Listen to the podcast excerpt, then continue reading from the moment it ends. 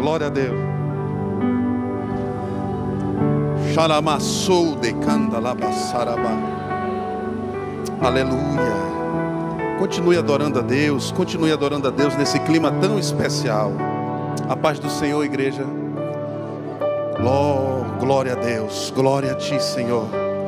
Glória a Ti, Pai. Aleluia, aleluia, aleluia, aleluia, aleluia. Glorifique, glorifique. Fomos libertos por sangue precioso. Aleluia. Oh, glória. Oh Pai, obrigado. Abra sua Bíblia, querido, no Salmo 23. Louvado seja o nome do Senhor. Eu gostaria de agradecer a oportunidade, nosso querido pastor Felipe. Vamos meditar na palavra do Senhor nessa noite, no Salmo 23. Oh Pai, oh Deus. O Senhor vai continuar falando nessa noite. Amém? Diz assim a palavra do Senhor, Salmo 23, muito conhecido. O Senhor é o meu pastor, nada me faltará. Deitar-me faz em verdes pastos, guia-me mansamente a águas tranquilas. Refrigera minha alma, guia-me pelas veredas da justiça por amor do seu nome. Ainda que eu andasse pelo vale da sombra da morte, não temeria mal algum, porque tu estás comigo, a tua vara e o teu cajado me consolam. Preparas uma mesa perante mim na presença dos meus inimigos, unges a minha cabeça com óleo, o meu cálice transborda. Certamente que a bondade e a misericórdia me seguirão todos os dias da minha vida, e habitarei na casa do Senhor por longos dias. Senhor, fala conosco nessa noite, através da tua palavra. É o que oramos em nome de Jesus. Amém. Pode sentar, pode ficar à vontade. Glória a Deus.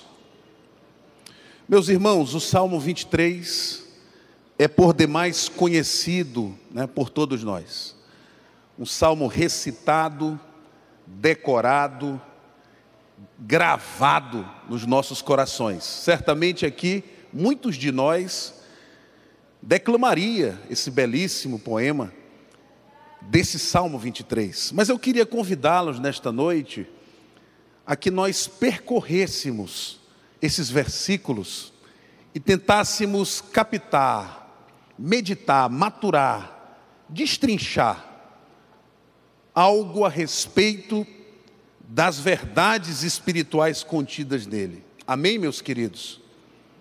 O Salmo 23 é um salmo de confiança, é um salmo de fé, é um salmo que retrata que o nosso Deus, ele é um guia, ele é um companheiro.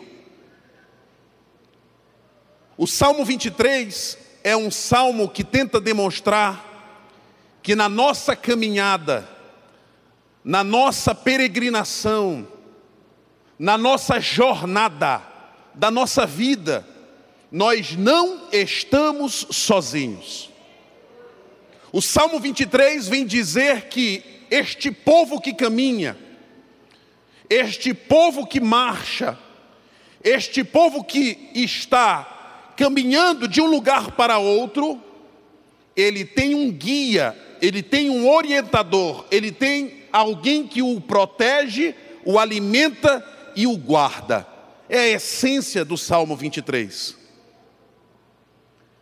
Chamar alguma autoridade de, de pastor era até relativamente comum no Oriente Antigo. Por exemplo, Tutacamon, uh, um faraó egípcio muito conhecido. Se você encontrar lá no Museu do Egito, lá em Cairo, você vai observar que na sua esfinge ele guarda, ele segura um cajado. Embora para os egípcios ser um pastor era algo pequeno, não valorizado, paradoxalmente o faraó era tido como um pastor, porque é emblemático, é muito forte essa ideia de que um pastor cuida, alimenta e protege. Não seria diferente com o salmista, especialmente com Davi. Davi, no Salmo 23, ele vai redigir, colocar no papel as experiências que ele teve como pastor. Você sabe que antes de ser rei, Davi foi um pastor de ovelhas. Ele cuidou das ovelhas do seu pai.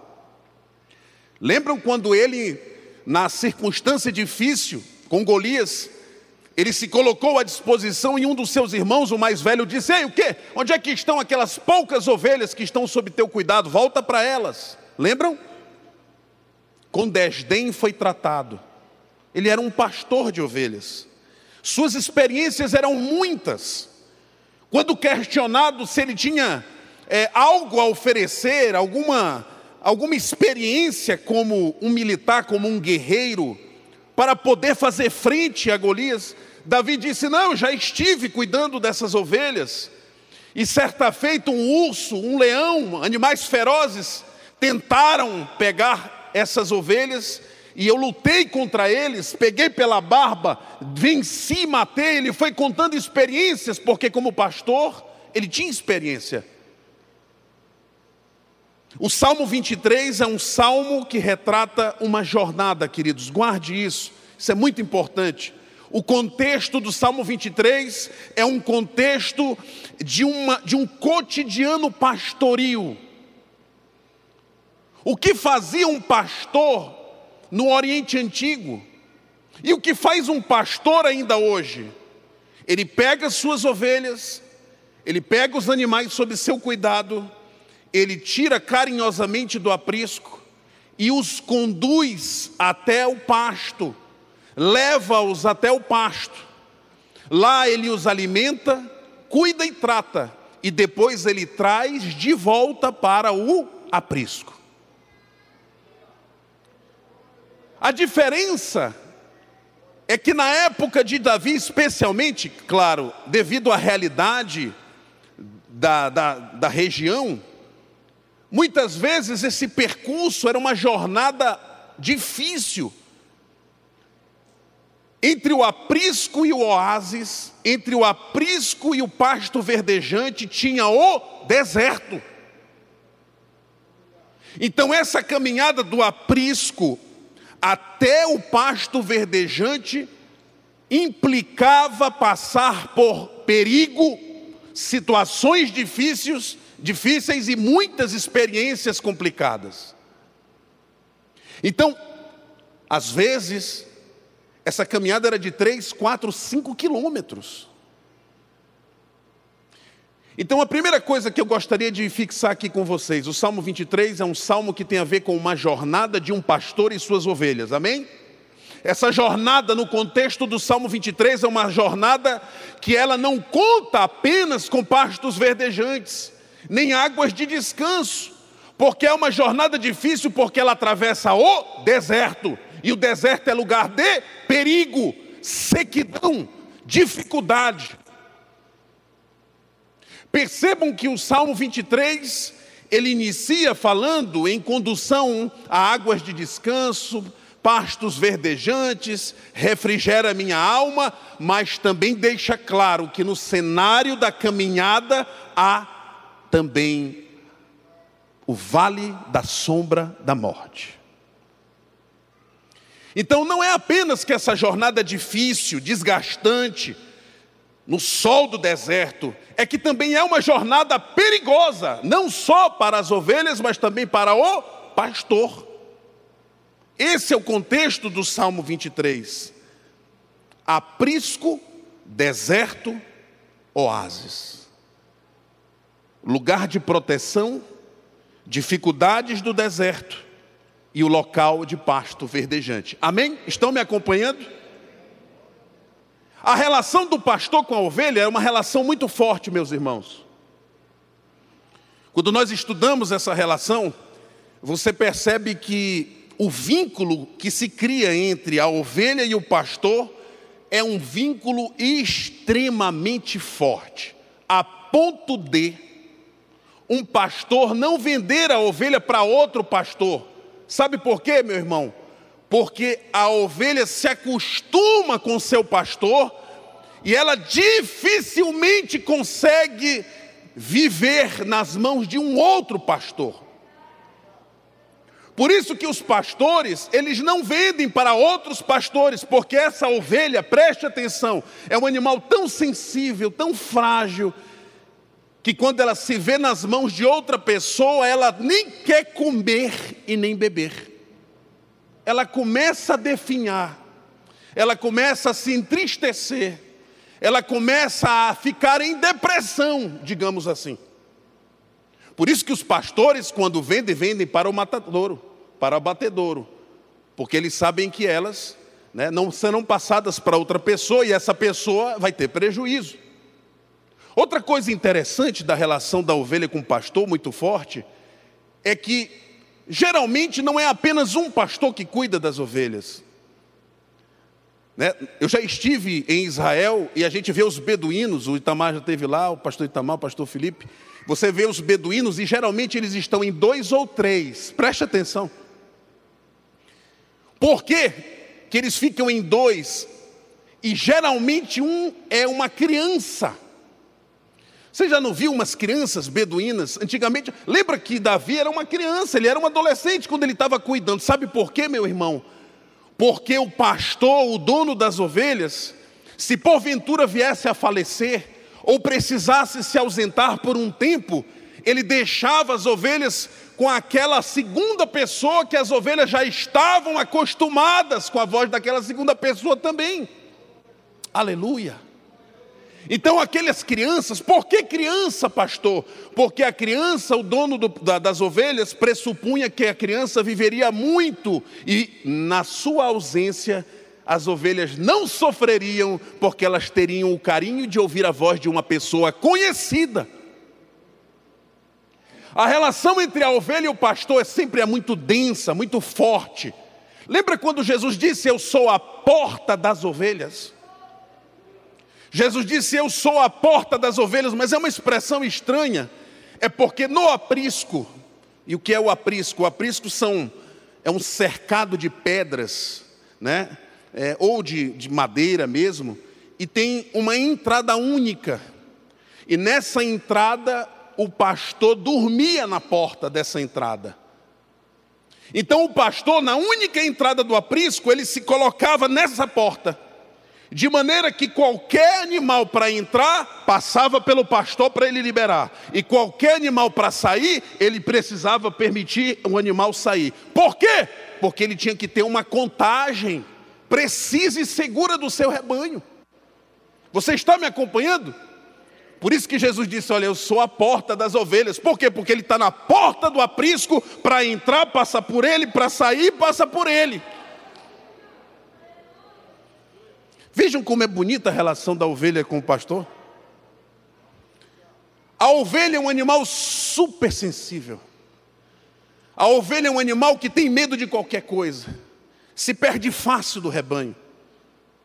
E o Salmo 23, ele vem dizendo e nós começamos o nosso percurso aqui. O Senhor é o meu pastor e nada me faltará.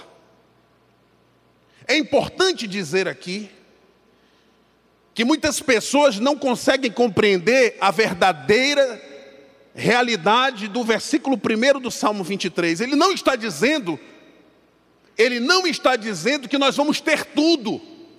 Muitas pessoas, quando leem o salmo, diz: O Senhor é meu pastor e nada me faltará, nada, vou ter tudo.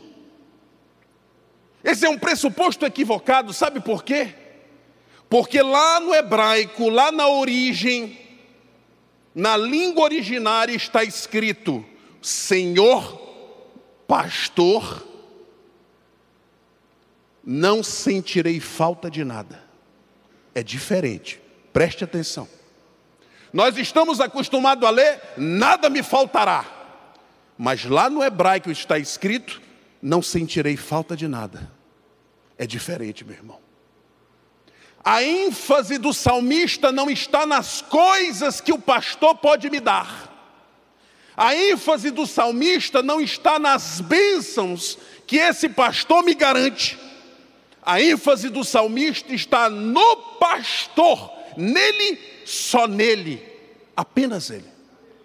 Por isso ele diz: se esse pastor está aqui, se o meu pastor está comigo, se eu observo e vejo que o meu pastor está ao meu lado, não me preocupo mais com nada, porque ele é tudo que eu preciso. Você captou a mensagem? Ao contrário dessa mensagem triunfalista que alguns levantam, eu quero, eu quero, eu quero isso e aquilo. Como é bom quando eu e você nos contentamos com a alegria de dizer: eu tenho a Cristo, portanto eu tenho tudo. Eu tenho Jesus, portanto eu tenho tudo e nada me falta.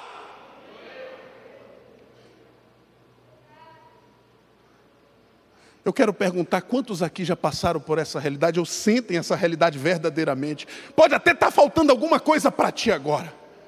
Pode até estar tá faltando algo para ti em alguma circunstância, alguma faceta da tua vida. Mas que alegria é quando um crente diz: Eu te tenho, Jesus, tu estás na minha vida, tu me libertaste, e só por isso eu sou grato por tudo que eu tenho. Eu não sinto falta de nada. Será que o nosso amigo pode nos ajudar? Filipenses 4, 11 e 13. Quem é que pode nos ajudar a colocar na tela? Filipenses 4, 11 e 13. Preste atenção, meu irmão.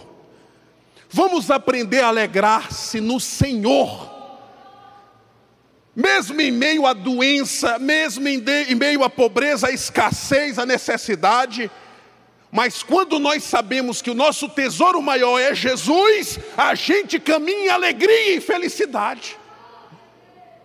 Foi isso que Paulo disse quando digo, olha, digo, não por causa da pobreza, porque eu aprendi a viver contente em toda e qualquer situação. Eu tanto sei estar humilhado como ser honrado. Aleluia! De tudo, em todas as circunstâncias, eu tenho experiência. Preste atenção, tanto em ter fartura quanto fome, assim na abundância como na escassez.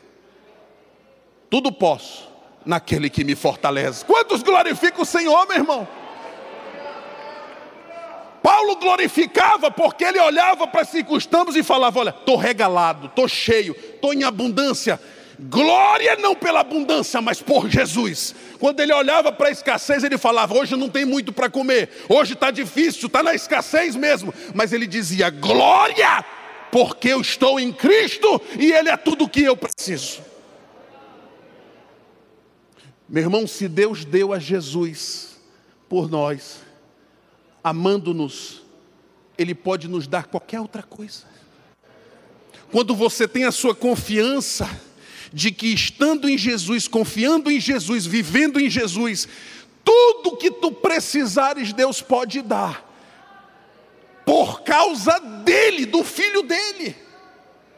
Quão triste é quem caminha na vida cristã em busca de bens materiais, pede mal e pede pouco, porque Deus tem muito mais para nos dar, mais bonito, mais lindo e mais precioso, porque Jesus pode qualquer coisa.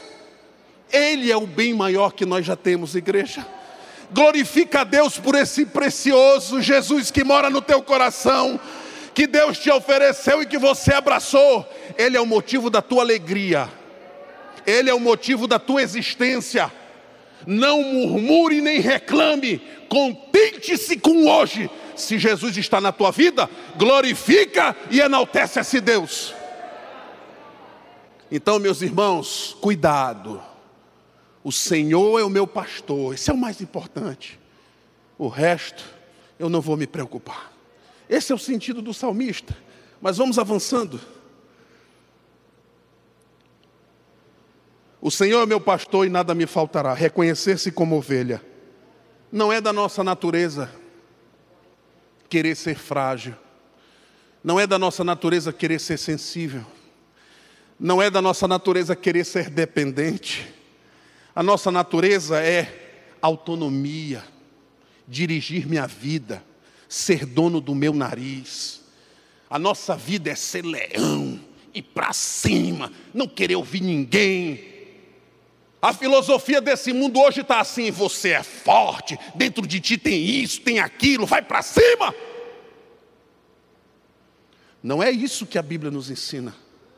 Acabamos de ler Paulo dizendo: tudo eu posso, tudo eu posso, tudo eu posso, naquele que me fortalece. Se tirarem Jesus da tua vida, tu não és nada, meu irmão e minha irmã.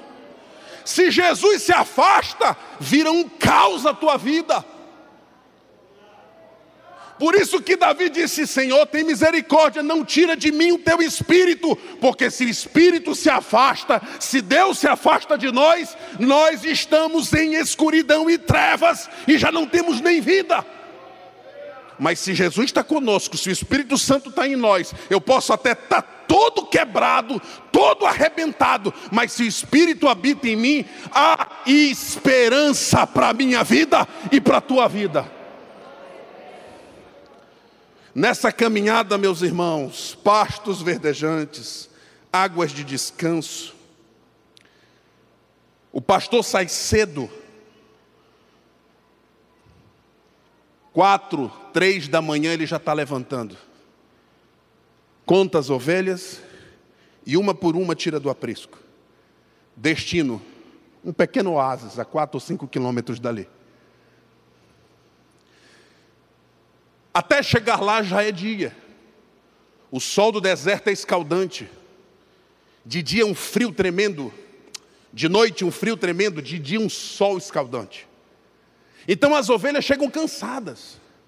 Por isso, Davi, lembrando das suas experiências, diz: Deitar-me faz em verdes pastos, guia-me para águas de descanso. Porque quando eles chegavam ali no oásis, depois de uma peregrinação, uma caminhada difícil no deserto, as ovelhas, elas descansavam, se alimentavam e bebiam da água. Glorificado seja o nome do Senhor. Agora olha que interessante, por que, que são águas de descanso? A ovelha é tão sensível e tão medrosa, que ela pode estar morrendo de sede, mas ela não bebe água turbulenta. Se um rio ou um riacho, as águas são muito violentas, muito rápidas, muito agitadas, ela tem medo e simplesmente não bebe água. É uma característica das ovelhas. Tanto que alguns pastores, vendo essa situação, vão lá, pegam água e levam para as ovelhas, porque elas ficam agitadas, medrosas. Olha que coisa linda, quando Jesus disse: Eu sou o bom pastor, e quando ele diz: Olha, venham todos vocês que estão cansados e sobrecarregados, que eu vos aliviarei, porque eu sou manso e humilde de coração. Aleluia! Jesus está dizendo: olha, vem que tem descanso em mim. Essa é o contrário. As pessoas pensam que Jesus vai sair arrebentando na sua vida, derrubando tudo. Não. Chegar-se a Jesus é como se a chegar ao colo de um pai, de um abraço gostoso, de quem está sendo amado e cuidado. Ele disse: Eu sou manso, eu sou calmo, eu sou tranquilo. Nós é que somos agitados, irmão. Somos nós que somos agitados de um lado para o outro. Mas nós encontramos essa água tranquila de descanso, água viva, não é morta, não, é água viva, para a gente poder beber e ter refrigério. Jesus Cristo de Nazaré, a nossa água de descanso, Ele é a nossa água de descanso. Então eles caminham, vão caminhando, chegam na água de descanso refrigera minha alma. Meu irmão, a ovelha não chegava só com fome, ela chegava com calor. Então ela comia, bebia e descansava numa sombra gostosa. Quem anda com Jesus não tem só comida na mesa, não. Quem anda com Jesus tem saúde mental, saúde completa. Ele nos garante não só os bens materiais, ele nos garante também tranquilidade de alma, paz de espírito, certeza de salvação, e isso é saúde para o meu corpo e para o teu corpo. Quem anda com Jesus tem saúde integral, glória a Deus. A ovelha tem o cuidado do corpo, ela também refrigera a sua alma, e quando ela sofre, fica com medo, ela olha o pastor está ao seu lado. Tudo o Senhor prepara e cuida dela. Não é assim que Deus cuida de ti e de mim? Aleluia na nossa caminhada, nesse caos da nossa caminhada existencial, quantas vezes tu estás até alimentado, teu corpo está bem, você está musculoso, satisfeito, mas a tua alma está em frangalhos, destruída. Você quer saúde para sua alma, refrigério para sua alma, paz para o seu espírito, venha para Jesus, beba dessa água de descanso e deixa Ele transformar a tua vida. Salmo 23, o salmo do descanso que nós encontramos em Jesus, o nosso bom pastor. Aleluia! Agora eles vão voltar. Depois de se alimentar, depois de descansar, final da tarde, o sol já começa a se pôr, e o pastor então começa a rebanhar e vai voltar para o aprisco. De novo o deserto é o desafio. E o salmista Davi diz: Guia-me mansamente pelas veredas da justiça. Ou seja, mesmo começando a escurecer, o que nos faz perder o sentido e a orientação. Esse pastor vai com a maior tranquilidade e segurança, guiando em caminhos retos e seguros para voltar para casa, veredas da justiça. Louvado seja Deus. Se há alguém que sabe o melhor caminho para chegarmos em casa, é o nosso Deus.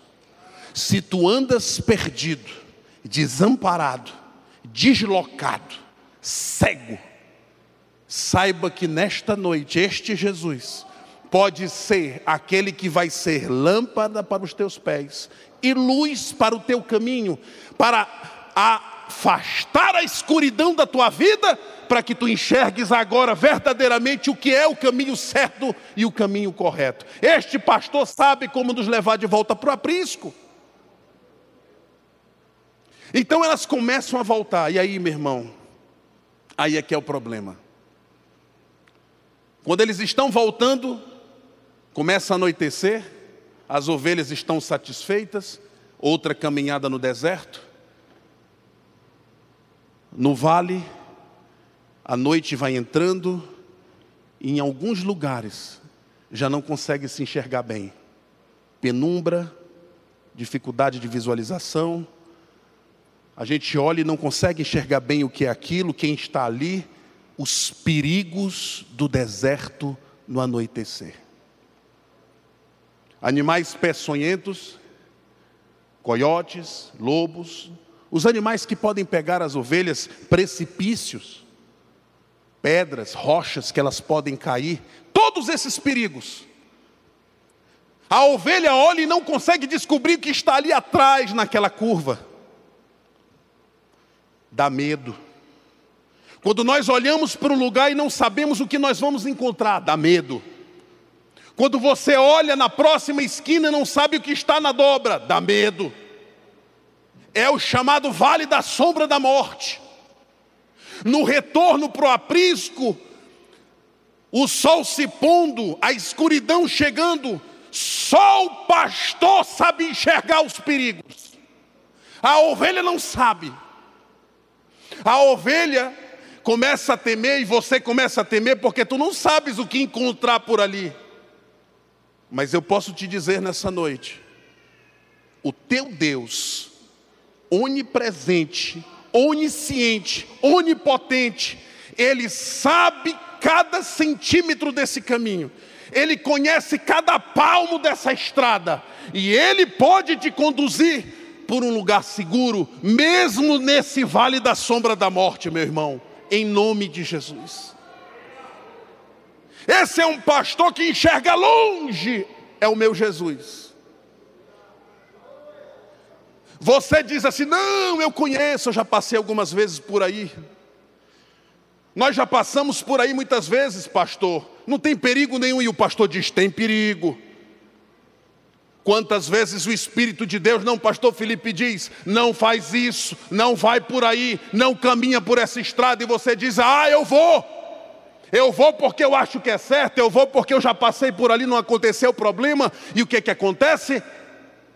Cara na parede, frustração, decepção, a desobediência só gera isso. Agora, mesmo quando a gente acha que é o certo, mas a gente se sujeita ao Espírito de Deus e diz: Pai, eu vou fazer exatamente como tu estás dizendo, porque tu és o meu pastor e tu sabe qual é o caminho mais seguro para mim. Igreja, o lugar mais seguro para você estar é ao lado do teu pastor. É onde o teu pastor disser: vai o teu pastor diz é por aqui, vai por lá. Ele diz que é para lá, vai para lá. Não desobedeça. O santo de Israel sabe o que está fazendo. Talvez você não saiba o que está com por que isto está acontecendo, eu não sei. Não há explicação humana, mas essa trajetória foi escolhida por dedo, no dedo por Jesus para a tua vida. Ele sabe exatamente o que tu precisas viver não murmura, não reclama. Se o teu pastor, se Jesus, o nosso bom pastor, está te conduzindo e tu tens certeza que tu estás fazendo a vontade de Deus, meu irmão, isso é alegria e paz para a nossa vida. Eu me lembro uma vez que eu assumi um trabalho há muitos anos, um culto de libertação, lá na Barão do Triunfo. E eu me lembro que quando eu me ajoelhei, que o pastor orou por mim, toda quarta-feira eu dirigiria aquele culto. E quando eu fechei os olhos, eu vi milhões de demônios vindo no mundo espiritual para me destruir, a minha e a minha família. Abri meu olho e o capeta pensou assim: bora ver, ele vai se tremer todinho. Meu irmão, eu só fiz me perguntar: estou na vontade de Deus? Estou pode vir todo o inferno contra mim, vai sair tudo por dois, três caminhos de volta. Meu irmão, se tu tens certeza que tu está na vontade de Deus, siga firme, siga avante, porque essa é a vontade de Deus e vai dar certo. Agora, se tu saiu do grupo, saiu do rebanho, te prepara porque o cajado vai chegar. Porque ele também diz: Olha, é, tem o vale da sombra da morte, mas o teu cajado, o teu bordão me consola, meu irmão. O pastor tem um instrumento, o cajado. Cajado tem tríplice função. A ovelhinha que está se afastando, está saindo do caminho, ele vai lá e pai! Os pastores são, são rudes, são duros, né? Você olhando um pastor trabalhar, ele dá na cabeça da ovelha mesmo. Meu Deus, a proteção dos animais está onde? Ele sabe o que ele está fazendo. Quando Jesus te der uma cutucada, ele sabe o que ele está fazendo. Quando Jesus te puxar, você vai estar tá doendo, ele sabe o que está fazendo. Ele faz porque ele te ama. Ele disciplina porque ele te ama. Ele corrige porque ele te ama. Ele te quer no aprisco. Por isso não te preocupa, ficou vermelho. Deixa que o Espírito Santo assopra e cuida. Deixa que essas feridas que Deus faz, Ele mesmo sara. Deixa Deus tratar na tua vida, deixa Deus tratar na tua vida. Respira, tu estás na vontade de Deus. Deixa. Quando Ele te puxar, aceita o puxão e volta para o rebanho. Volta para Jesus nessa noite, não perde tempo não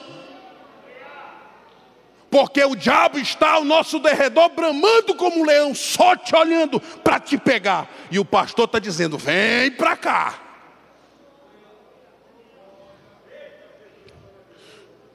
Essa é uma, uma, das funções do cajado. Ele tem uma ponta redondinha, que ele pega a ovelha bem aqui, assim, Nhã! Quando a ovelha cai num precipício, numa rocha, o pastor vai lá, usa o cajado também para resgatar a ovelha. Ele vai lá, pega a ovelha e puxa aqui e bota de volta. E o cajado também tem uma função de proteção. Do outro lado do cajado é uma ponta. Aleluia. O mesmo instrumento que te corrige, o mesmo instrumento que te salva, é o mesmo instrumento que enfia no couro de Satanás, quando ele quer te derrubar. Sabe que instrumento é esse? Ó, a palavra de Deus. Ela é apta para te ensinar, te corrigir. E quando o diabo veio dar uma de bonzão com Jesus, foi o quê? Palavra nele. Só chicote. É a mesma coisa aqui. Jesus vai usando a palavra para te corrigir, para te orientar, para te trazer de volta, para te resgatar, e é essa palavra, esse bordão e esse cajado que nós usamos, ele usa para poder expulsar as feras e os predadores que querem nos destruir. Preparas uma mesa perante mim na presença dos meus inimigos, unges a minha cabeça com óleo, o meu cálice transborda. Aleluia.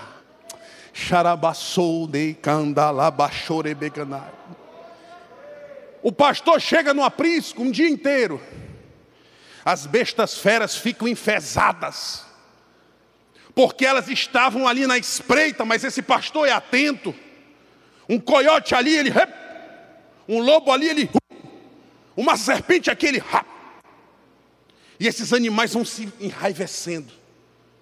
As ovelhinhas vêm chegando no aprisco, o pastor firme, bota uma por uma, chega o momento de encerrar o dia.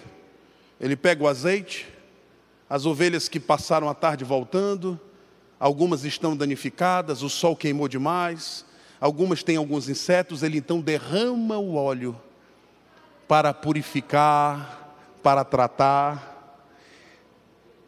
As ovelhas precisam fazer uma última refeição. Quando ele voltou, ele trouxe algo com ele. Ele então manda as ovelhas ficarem quietinhas e começa a dar aquela alimentação antes de dormir. É o seu Nescau que você toma antes de dormir? As ovelhinhas. Ele vai lá e alimenta essas ovelhinhas. As ovelhas cuidadas, tratadas, ungidas, alimentadas. E lá fora, lobos, coiotes, serpentes, escorpiões, só desejando te papar, te destruir, só desejando, porque não podem. O pastor não deixa. Então ele prepara uma mesa, bota um óleo, o cálice transborda e alimenta, e o lobo fica. O coiote fica as serpentes ficam loucas.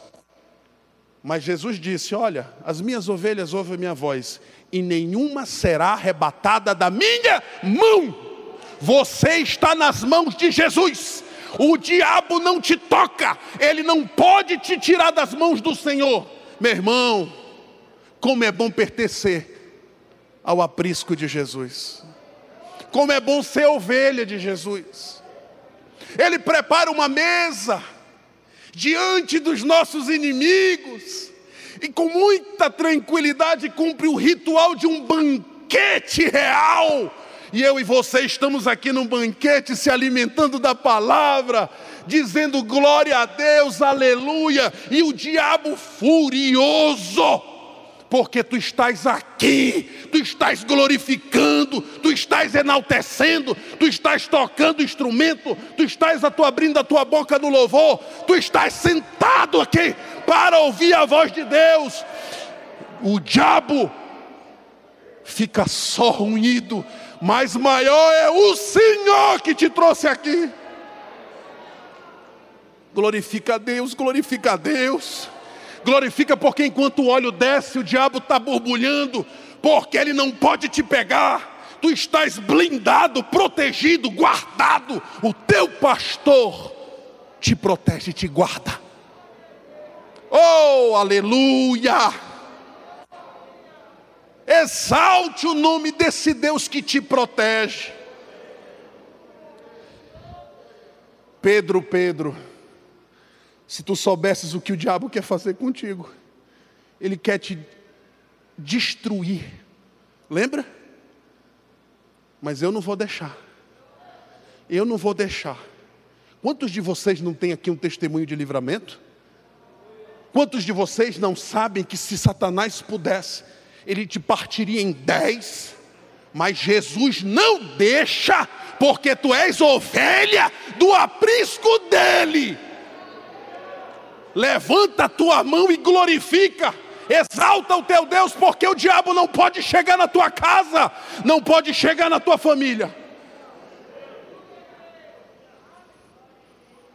E o salmo encerra que a bondade e a misericórdia me acompanhem ah, chorei bem candalabassúria.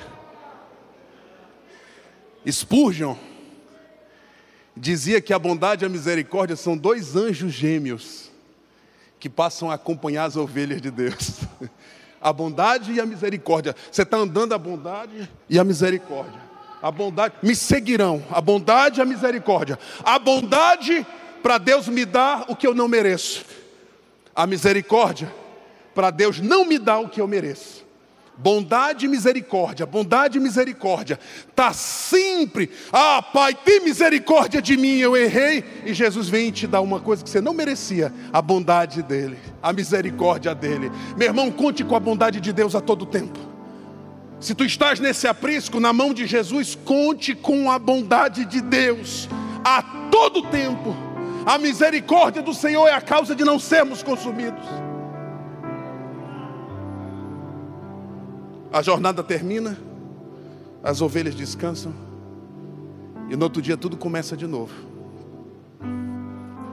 O pastor acorda três da manhã, prepara as ovelhas, conta uma a uma.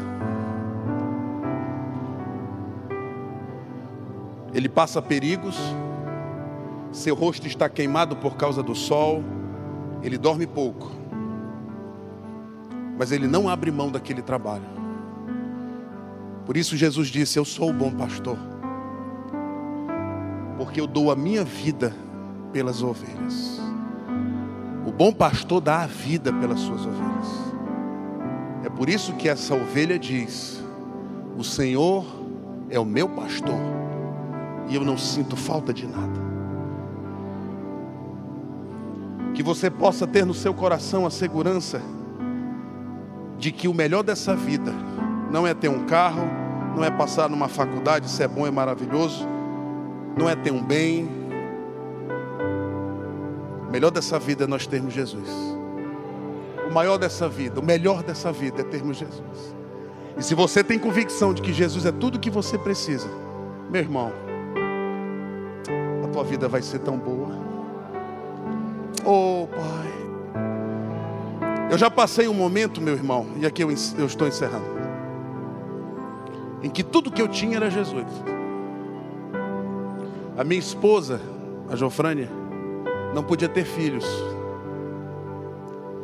Os médicos disseram que ela não poderia ter filhos. Mas ela engravidou. E contrariando todas as prescrições médicas, chegou o dia do nascimento da criança. Nós passamos meses em jejum e oração. Ela numa cama com sangramentos e ameaça de aborto todo dia. Mas nós lutamos e chegamos até um dia em que com oito meses, sete para oito meses, ela teve um sangramento, não teve jeito, o médico disse, nós vamos fazer hoje a cirurgia. No nascimento da criança ela não chorou, eu percebi logo. A criança não chorou, o médico se angustiou, passou para o outro. E eu perguntei, doutor, aconteceu alguma coisa? Ele falou, não, papai, está tudo bem. Mas a criança não chorou. E eu percebi. Aquela pessoa saiu correndo da sala da cirurgia e eu fui atrás, pastor Felipe. Invadi aquele local. E quando eu cheguei, me deparei com uma cena que eu nunca esqueço. A criança estava numa pia E uma enfermeira fazia uma massagem cardíaca nela, dizendo: chora, chora. E eu ali observando. E ela falava: chora, chora. E eu percebia que à medida que o tempo passava, ela ficava mais desesperada, porque a criança não chorava. Aí eu falei: O que, que aconteceu? Quando eles me viram, o senhor não pode estar aqui, vai embora. Aí eu falei: O que aconteceu com a minha filha? A enfermeira então virou para a criança e disse assim: Pai, nós vamos tentar uma última coisa, mas vai dar certo. Ela pegou um litro de álcool líquido e derramou sobre a criança. Quando ela jogou na criança, de maneira muito clara e nítida, a criança fez.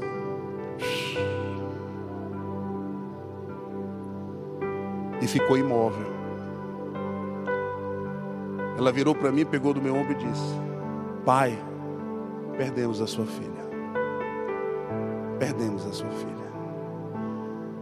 Aí eu falei: Não, não perderam, tente de novo. Ela falou: Perdemos a sua filha. Aí eu falei: Ela morreu. Ela falou: Ela morreu. Um ataque de fúria me veio. Passou tudo aquilo na minha cabeça que nós tínhamos vivido. Peguei o médico, levantei assim e me preparei para dar o primeiro soco. Eu, me veio uma fúria, uma ira. Eu me perdi mesmo. E quando eu ia dar o primeiro soco, numa atitude insana, o Espírito de Deus falou comigo, nitidamente. Não lembraste de mim? Ajoelha e ora. Aquilo foi como um impacto em mim. Eu soltei o médico, o médico desesperado. Eu, onde eu posso orar? Aí ele olhou para mim: O quê? Eu falei: Onde eu posso orar? Ele disse: Entre naquela sala. E eu vou. entrei naquela sala escorregando com meu rosto no chão. E ali eu fiz a oração mais sincera da minha vida. Não foi num púlpito, não foi longa, eu só disse isso. Jesus, tu és tudo que eu tenho agora. Salva minha filha. E quando eu disse isso, lá fora eu ouvi um choro. Um choro. Aí eu voltei correndo.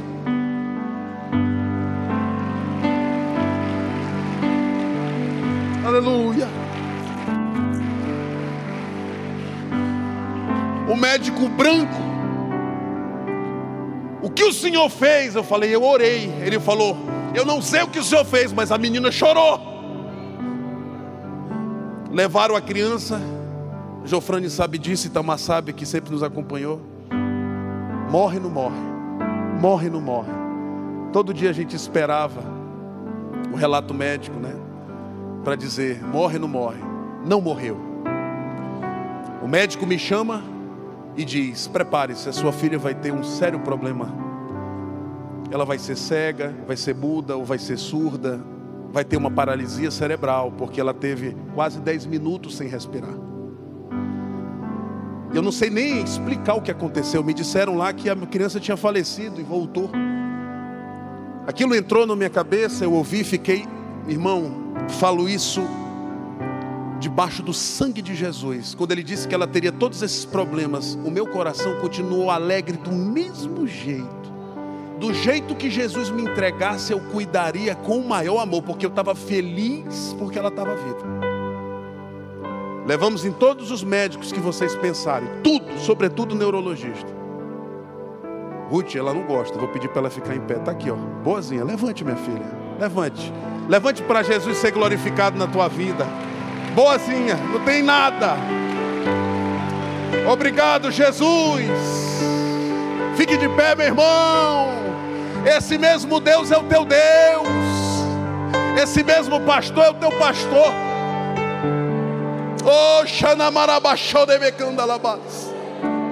Ele pode, porque Ele é. Eu queria te convidar nessa noite, eu estou encerrando. Vem aqui. Você que foi tocado, Deus está falando contigo. Você que está fora do aprisco, quero te chamar para você vir aqui à frente. Vem agora, Jesus te chama. Vem rompendo do teu lugar. Vem, vem, vem, vem. Saia do seu lugar e venha para o aprisco de Jesus. Venha para o regaço de Jesus. Porque Ele te quer. Porque Ele te ama. Venha, venha, venha, venha rápido. Venha rápido, aleluia. Porque esse é o nosso Deus, o nosso bom pastor. Rompa do seu lugar.